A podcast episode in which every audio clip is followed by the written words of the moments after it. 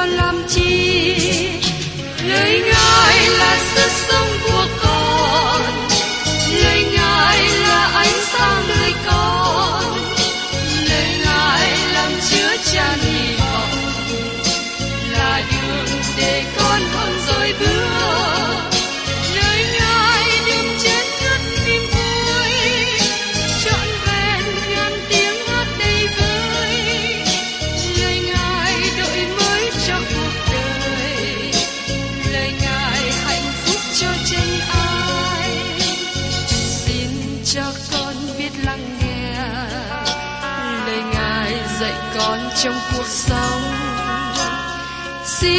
cho con biết lắng nghe.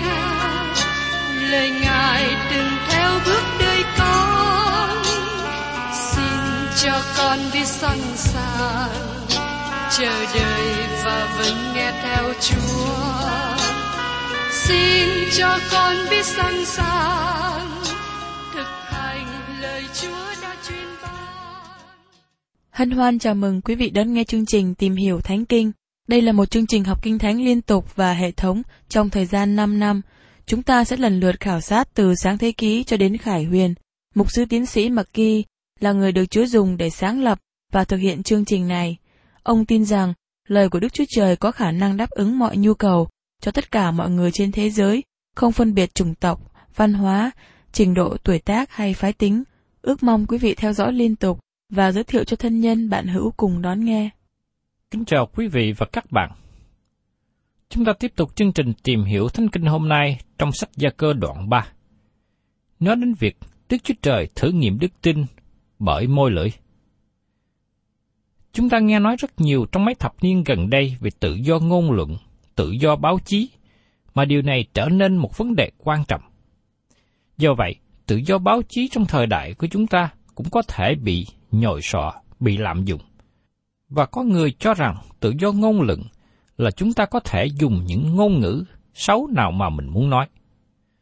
Tôi muốn nói rằng về một người nào đó được ban cho sự tự do để nghe. Tôi chỉ có một miệng để nói, nhưng có đến hai lỗ tai để nghe. Và tôi nghĩ rằng lỗ tai cũng cần được bảo vệ giống như môi miệng. Ngày nay, chúng ta có tự do để nghe và cần tự do để nói nữa. Trong gia cơ đoạn 3 này đề cập đến việc tự do nói chuyện trong vũ trụ của Đức Chúa Trời. Đây là một cách khác nữa mà tôi đặt đề tựa cho đoạn đặc biệt này. Tôi cũng thích đề tựa Đức Chúa Trời lắng nghe lời đối thoại các bạn một cách kính nhiệm. Không có nghi vấn nào về việc Đức Chúa Trời có quyền lắng nghe mọi lời nói của chúng ta. Ngài đã có quyền đó từ trước đến nay, và Ngài đã nghe tất cả mọi điều các bạn và tôi đã nói.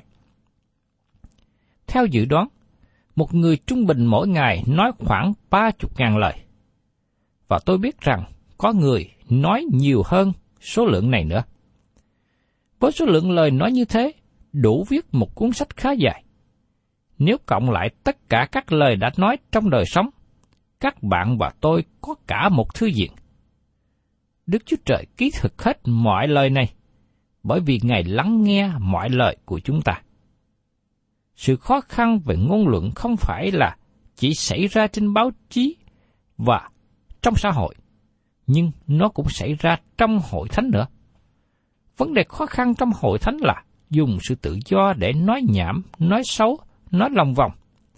Mỗi người trong chúng ta là cơ đốc nhân cần quan tâm và thận trọng khi dùng sự tự do ngôn luận. Giống như tôi đã làm với sách trăm ngôn, tôi muốn ví sánh thơ gia cơ như là một khóa học trong trường đại học của Đức Chúa Trời. Gia cơ là giám học của trường đại học Đức Chúa Trời. Chúng ta xem xét môn học chính yếu nói về việc sử dụng và lạm dụng ngôn ngữ. Chúng ta cũng thấy trong thư tín này, Đức Chúa Trời thử nghiệm đức tin bằng nhiều phương cách khác nhau. Giờ đây, trong gia cơ đoạn 3, Đức Chúa Trời thử nghiệm đức tin qua việc dùng môi lưỡi. Chúng ta không nói nhiều về hóa chất của môi lưỡi, nhưng nói về giáo lý của môi lưỡi. Gia cơ đã nêu ra dấu hiệu về đề tài này, và chúng ta cùng xem trở lại trong gia cơ đoạn 1 câu 26. Nhược bằng có ai tưởng mình là tinh đạo mà không cầm giữ lưỡi mình, nhưng lại lừa dối lòng mình, thì sự tinh đạo của hạng người ấy là vô ích. Và trong gia cơ đoạn 1 câu 19, hỏi anh em yêu dấu, anh em biết điều đó, người nào cũng phải mau nghe mà chậm nói, chậm dần. Chúng ta có hai lỗ tai, và Đức Chúa Trời cho hai lỗ tai này để chúng ta có thể nghe nhiều hơn là chúng ta nói. Cái lưỡi là vũ khí nguy hiểm nhất trong thế giới. Nó giết người nhiều hơn là bom nguyên tử. Vì thế, chúng ta cần xem xét cái lưỡi một cách kỹ lưỡng. Có người nói rằng, thật là một phép lạ trong thời của Ba La Am cho con lừa biết nói. Nhưng trong thời hiện nay, nó là một phép lạ khi một người nào đó giữ yên lặng. Có người chỉ ra điểm này. Đối với trẻ em, chỉ tốn có hai năm để học nói. Nhưng phải tốn đến 50 năm cho một người lớn học giữ kín môi miệng. Có một câu chuyện về một người đàn ông ngồi câu cá trên bờ hồ suốt mấy giờ mà không có được con cá nào. Sau đó, đến khi có hai phụ nữ đi qua, lúc bấy giờ người đàn ông này câu được một con cá nhỏ. Lúc đó một trong hai phụ nữ này nói với ông ta, Thật là dở khi chỉ câu có được một con cá nhỏ này. Người đàn ông này cảm thấy thiếu tự tin và không dám nhìn lên. Nhưng ông ta nói, có thể bà nói đúng, nhưng nếu con cá nhỏ này không mở miệng ra thì nó không bị mắc lưỡi câu. Có một người khác diễn tả như thế này, muốn giữ môi miệng khỏi lỗi lầm. Có năm điều cần phải giữ cẩn thận. Nói chuyện với ai? Nói chuyện về ai? Nói chuyện cách nào? Nói chuyện khi nào? Và nói tại đâu? Sự quan trọng của miệng lưỡi được diễn tả bằng nhiều cách khác nhau trong từng quốc gia, trong từng văn hóa phong tục. Tôi đọc lời diễn đạt của mục sư Spurgeon như sau. Cái lưỡi không xương rất nhỏ và yếu mềm. Người Hy Lạp công bố rằng cái lưỡi có thể giết người và nghiền nát. Cái lưỡi có thể phá hủy một kho tàng lớn. Người Thổ Nhĩ Kỳ nói thêm rằng, cái lưỡi bén hơn thanh gươm. Người Ba Tư có lời châm ngôn, cái lưỡi rất dài và độc hại. Lắm khi có người nói thế này, đừng để cái lưỡi làm mất cái đầu mình. Cái lưỡi có thể nói một lời nhanh hơn xe chạy. Người Trung Hoa nói rằng, cái lưỡi chạy nhanh hơn xe ngựa chiến. Trong khi người Ả Rập nói rằng, cái lưỡi là cái nhà kho rất lớn trong lòng. Từ trong trong ngôn của người Hebrew nói ra, dầu chân có dấp ngã, nhưng đừng để cho lưỡi dấp ngã. Đức Chúa Trời ban thưởng cho người nào gìn giữ môi lưỡi.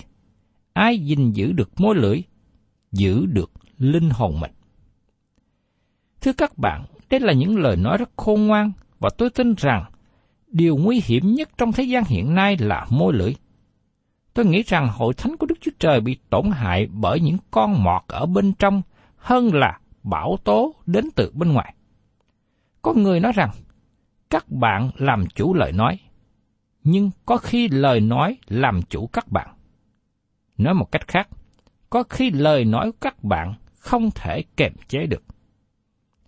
Giờ đây, chúng ta cùng xem những gì Gia cơ nói liên quan đến cái lưỡi. Trong gia cơ đoạn 1, câu 1.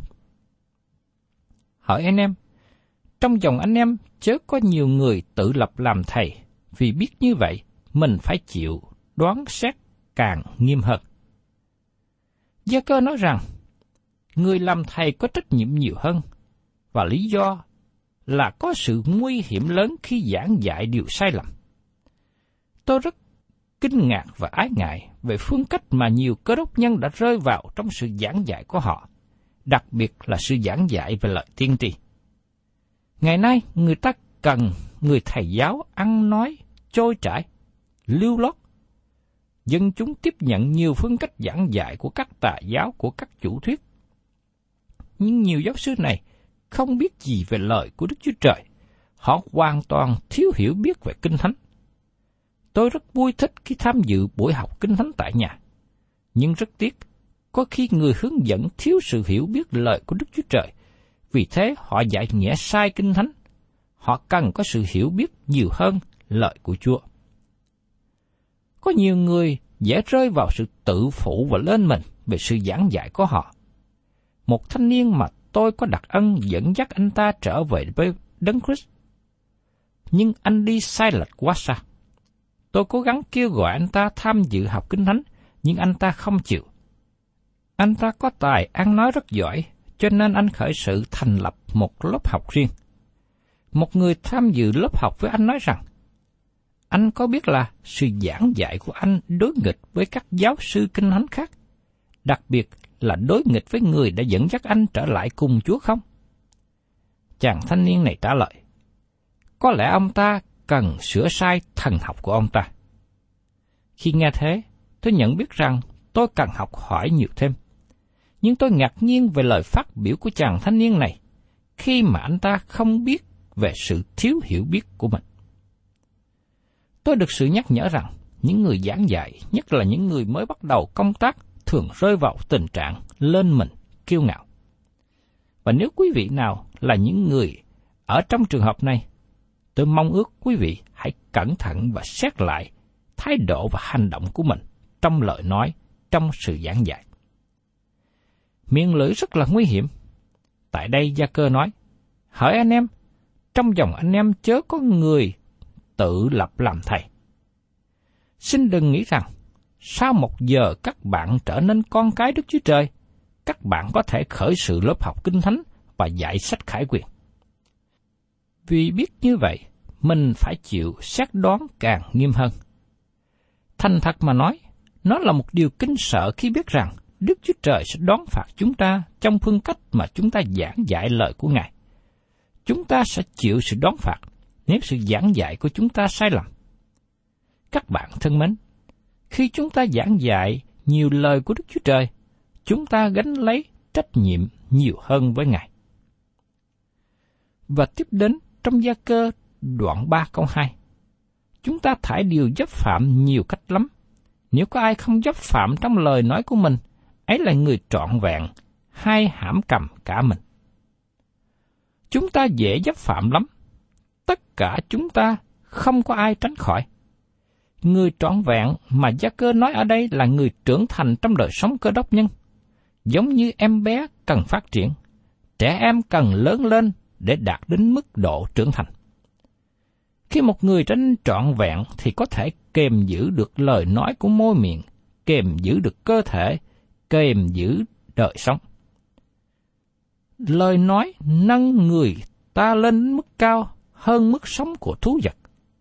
Nó giữ con người khỏi trở thành con vẹt, con két. Con người có thể diễn đạt tư tưởng qua lời nói. Người ấy có thể biểu lộ tư tưởng của mình. Người ấy có thể được hiểu. Người ấy truyền thông ở mức cao hơn. Môi lưỡi giống như bản hiệu mà chúng ta mang. Nó xác định chúng ta là người thế nào. Nó là một lục lớn trong đời sống của chúng ta. Nó bày tỏ về con người bề trong của chúng ta ra ngoài. Tôi nhớ đến một câu chuyện xảy ra khi tôi lái xe trên đoạn đường dài để dự hội đồng. Tôi dừng xe lại ở một thị trấn nhỏ để đổ xăng. Khi tôi bước ra và nói với người làm việc trong trạm xăng, xin anh vui lòng đổ đầy bình xăng. Rồi tôi đứng yên lặng, chờ anh bơm xăng. Một lúc sau, tôi nhìn anh ta và mỉm cười. Anh ta hỏi, ông có phải là mục sư không? Tôi nói, phải. Nhưng anh có biết tôi không? Anh trả lời, không. Tôi hỏi tiếp, tôi có biết anh trước đây không? Anh trả lời, trước đây tôi chưa hề gặp ông. Cho đến hôm nay, tôi mới gặp được ông. Tôi đã nghe ông giảng trên radio suốt mấy năm nay và giọng nói của ông đã quen thuộc với tôi. Các bạn có biết rằng giọng nói của mình tiết lộ về chính mình? Có một câu chuyện khác mà chúng ta đã xem qua, đã nghe qua. Đó là câu chuyện của Phi-rơ chối Chúa Giêsu với một người đầy tớ gái. Và điều này được ký thuật lại trong sách Matthew đoạn 26, câu 71 đến 73. Khi đi ra ngoài cửa, lại có một đầy tớ gái khác thấy người, bèn nói cùng kẻ ở đó rằng, Người này cũng ở với Giêsu người Nazareth. Song Phi-rơ lại chối mà thề rằng, ta chẳng hề biết người ấy. Một chập nữa, những kẻ ở gần đó đến gần nói với Phi-rơ rằng, chắc thật, ngươi cũng thuộc về đảng ấy, vì tiếng nói của ngươi khai ngươi ra. Phi-rơ không thể chối mình, vì giọng nói của ông là người Galilee đã tỏ bài được gốc tịch của ông. Lời nói của các bạn sẽ cho biết các bạn là ai. Môi miệng của các bạn tiết lộ về chính mình. Nó nói các bạn đến từ đâu? Nó nói các bạn là người có học thức hay thiếu học. Nó nói các bạn là người lễ độ hay thiếu lịch sự. Nó nói các bạn là người thanh sạch hay dơ bẩn. Nó cũng bày tỏ các bạn là người tin Chúa Giêsu hay người phạm thượng. Nó cũng nói các bạn là người tội lỗi hay là người đã được tha thứ tội lỗi. Các bạn thân mến, nếu các bạn có dịp thâu băng lại tất cả những lời nói của các bạn trong một tuần lễ và sau đó mở ra trở lại, tôi tin rằng các bạn không muốn cho ai nghe chính lời nói của mình. Tiếp đến, chúng ta xem xét về môi miệng của mình. Và trước nhất, Phaolô nói đến môi lưỡi không kềm chế và phóng tung. Trong gia cơ đoạn 3 câu 3, chúng ta tra hàm thiết vào miệng ngựa, cho nó chịu phục mình, nên mới sai khiến cả mình nó được. Hình ảnh thí dụ mà Gia Cơ nói ở đây là con ngựa. Nó cũng giống với lời mà David đã viết trong Thi Thiên 39 câu 1. Tôi nói rằng, tôi sẽ giữ các đường lối tôi, để tôi không dùng lưỡi mình mà phạm tội. Đang khi kẻ ác ở trước mặt tôi, tôi sẽ khớp giữ miệng tôi lại. Nói một cách khác, bởi vì David muốn có lời làm chứng đúng đắn, lời làm chứng tốt, cho nên David kềm chế môi miệng. Các bạn thân mến, nhiều cơ đốc nhân ngày nay cần kềm chế môi miệng của mình, để những lời mình nói ra là những lời có ích cho người nghe. Những lời mình nói ra làm vinh hiển danh của Chúa. Cái hàm thiết tra vào miệng ngựa để người cởi ngựa có thể điều khiển được nó, giữ nó khỏi chạy tẻ tách đường khác. Các bạn thấy rằng khi con ngựa xúc chuông hay con ngựa ruột dây cương, nó chạy lãng quạng cái thiệt hại cho người ta và cho đồ vật. Cũng giống như thế, môi miệng của chúng ta nếu không được kềm chế sẽ nói ra những lời nguy hại cho người khác và nguy hại cho chính mình nữa.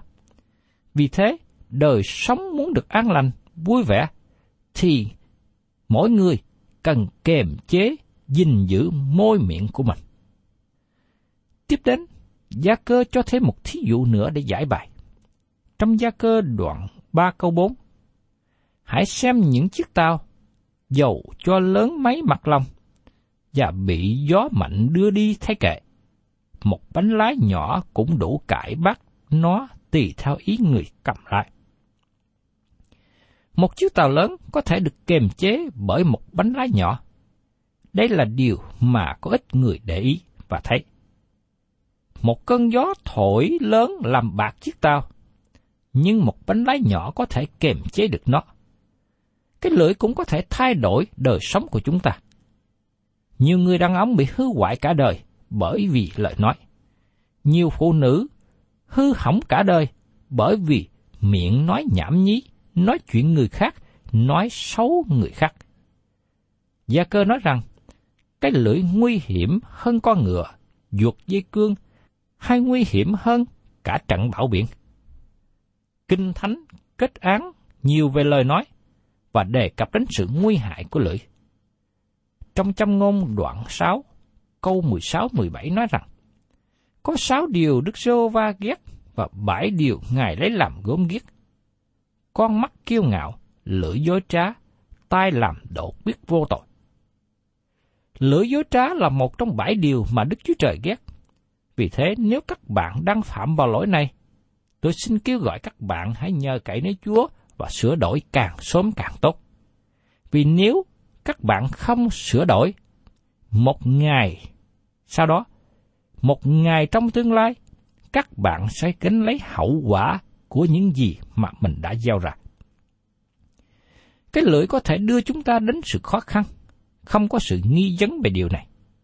Có người diễn tả về lời nói của môi lưỡi như sau. Lời nói không cẩn thận sinh ra xung đột. Lời nói thô lỗ làm hại cả đời. Lời nói cay đắng làm cho đau lòng. Lời nói thô bạo có thể đưa đến sự tranh chiến, giết nhau. Nhưng lời nói ân hậu làm đường đi êm ái. Lời nói vui vẻ giống như ánh sáng ban ngày. Lời nói đúng lúc làm dịu bớt căng thẳng. Lời nói yêu thương, chữa lành và đem đến phước hạnh. Đối với quý vị nào là những người ở trong vai trò lãnh đạo hay chỉ huy, cần nên nói rõ ràng để cho những người thừa lệnh, những người lắng nghe, hiểu và biết một cách chính xác. Trong Cô Rinh Tô thứ nhất đoạn 14 câu 9 nhắc nhở rằng, anh em cũng vậy, nếu dùng lưỡi nói chẳng rõ ràng cho người ta nghe, thì làm sao họ biết điều anh em nói? Vì anh em nói bông lòng. Đây nên là môi lưỡi tốt mà tôi muốn có để giảng giải lời của Đức Chúa Trời. Tôi muốn có môi miệng nói ra những lời mà cả người nhỏ và người lớn có thể hiểu được.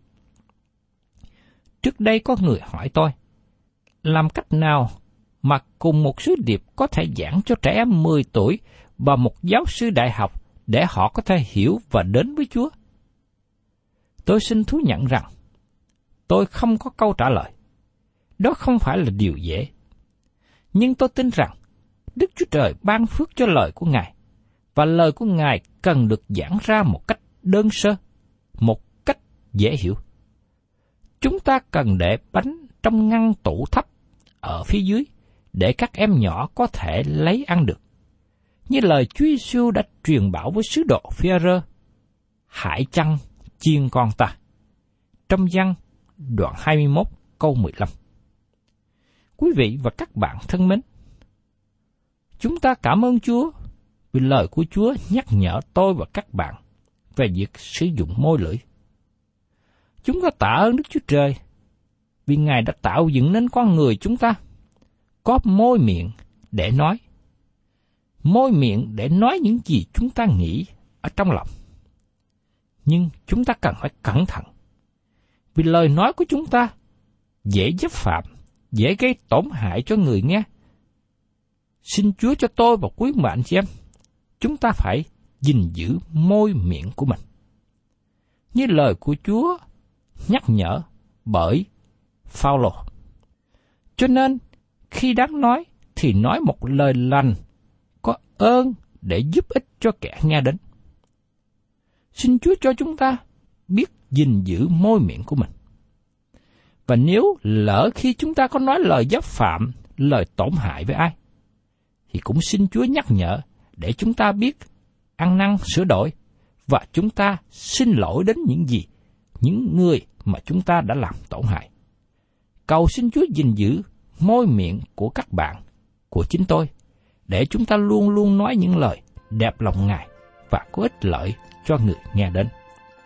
Thân chào tạm biệt quý vị và xin hẹn tái ngộ cùng quý vị trong chương trình tìm hiểu Thánh Kinh kỳ sau.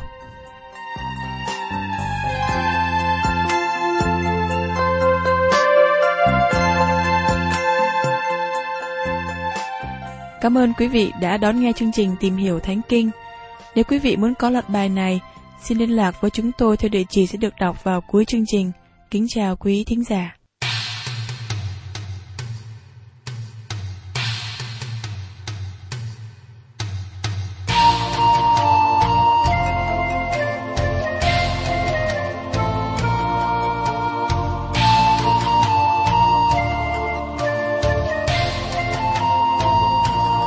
trần gian như trong đêm mịt mù, như đêm đen lạnh lùng, như đêm rừng âm u. Tội lỗi như con sâu con chim, pha nước rẫy khô cằn cây lúa chẳng mọc lên ê hê hỡi những ai vai vác nặng hãy mau mau cùng nhau trở về. Chào gánh nặng cho Giêsu ô ấy ôi, hạnh phúc khúc hát vui thay. Chim tung cánh bay vút trên mây. Lời người ca Giêsu mùa mưa, sông nước chảy tràn cơn gió lay sập nhà.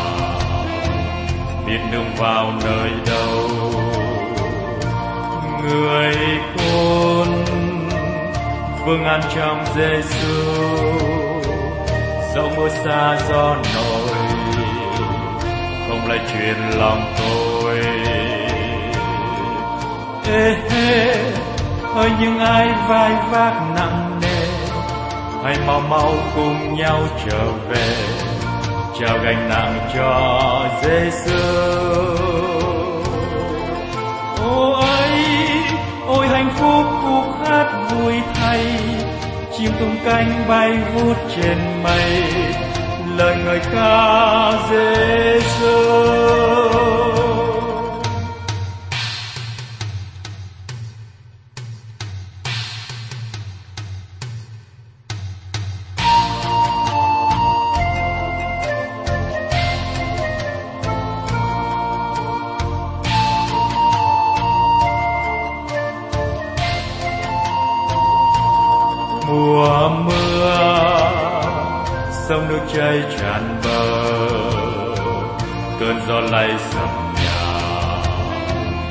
đường vào nơi đâu. Người khôn, vương an trong Giêsu dẫu mưa xa gió nổi, không lại truyền lòng tôi.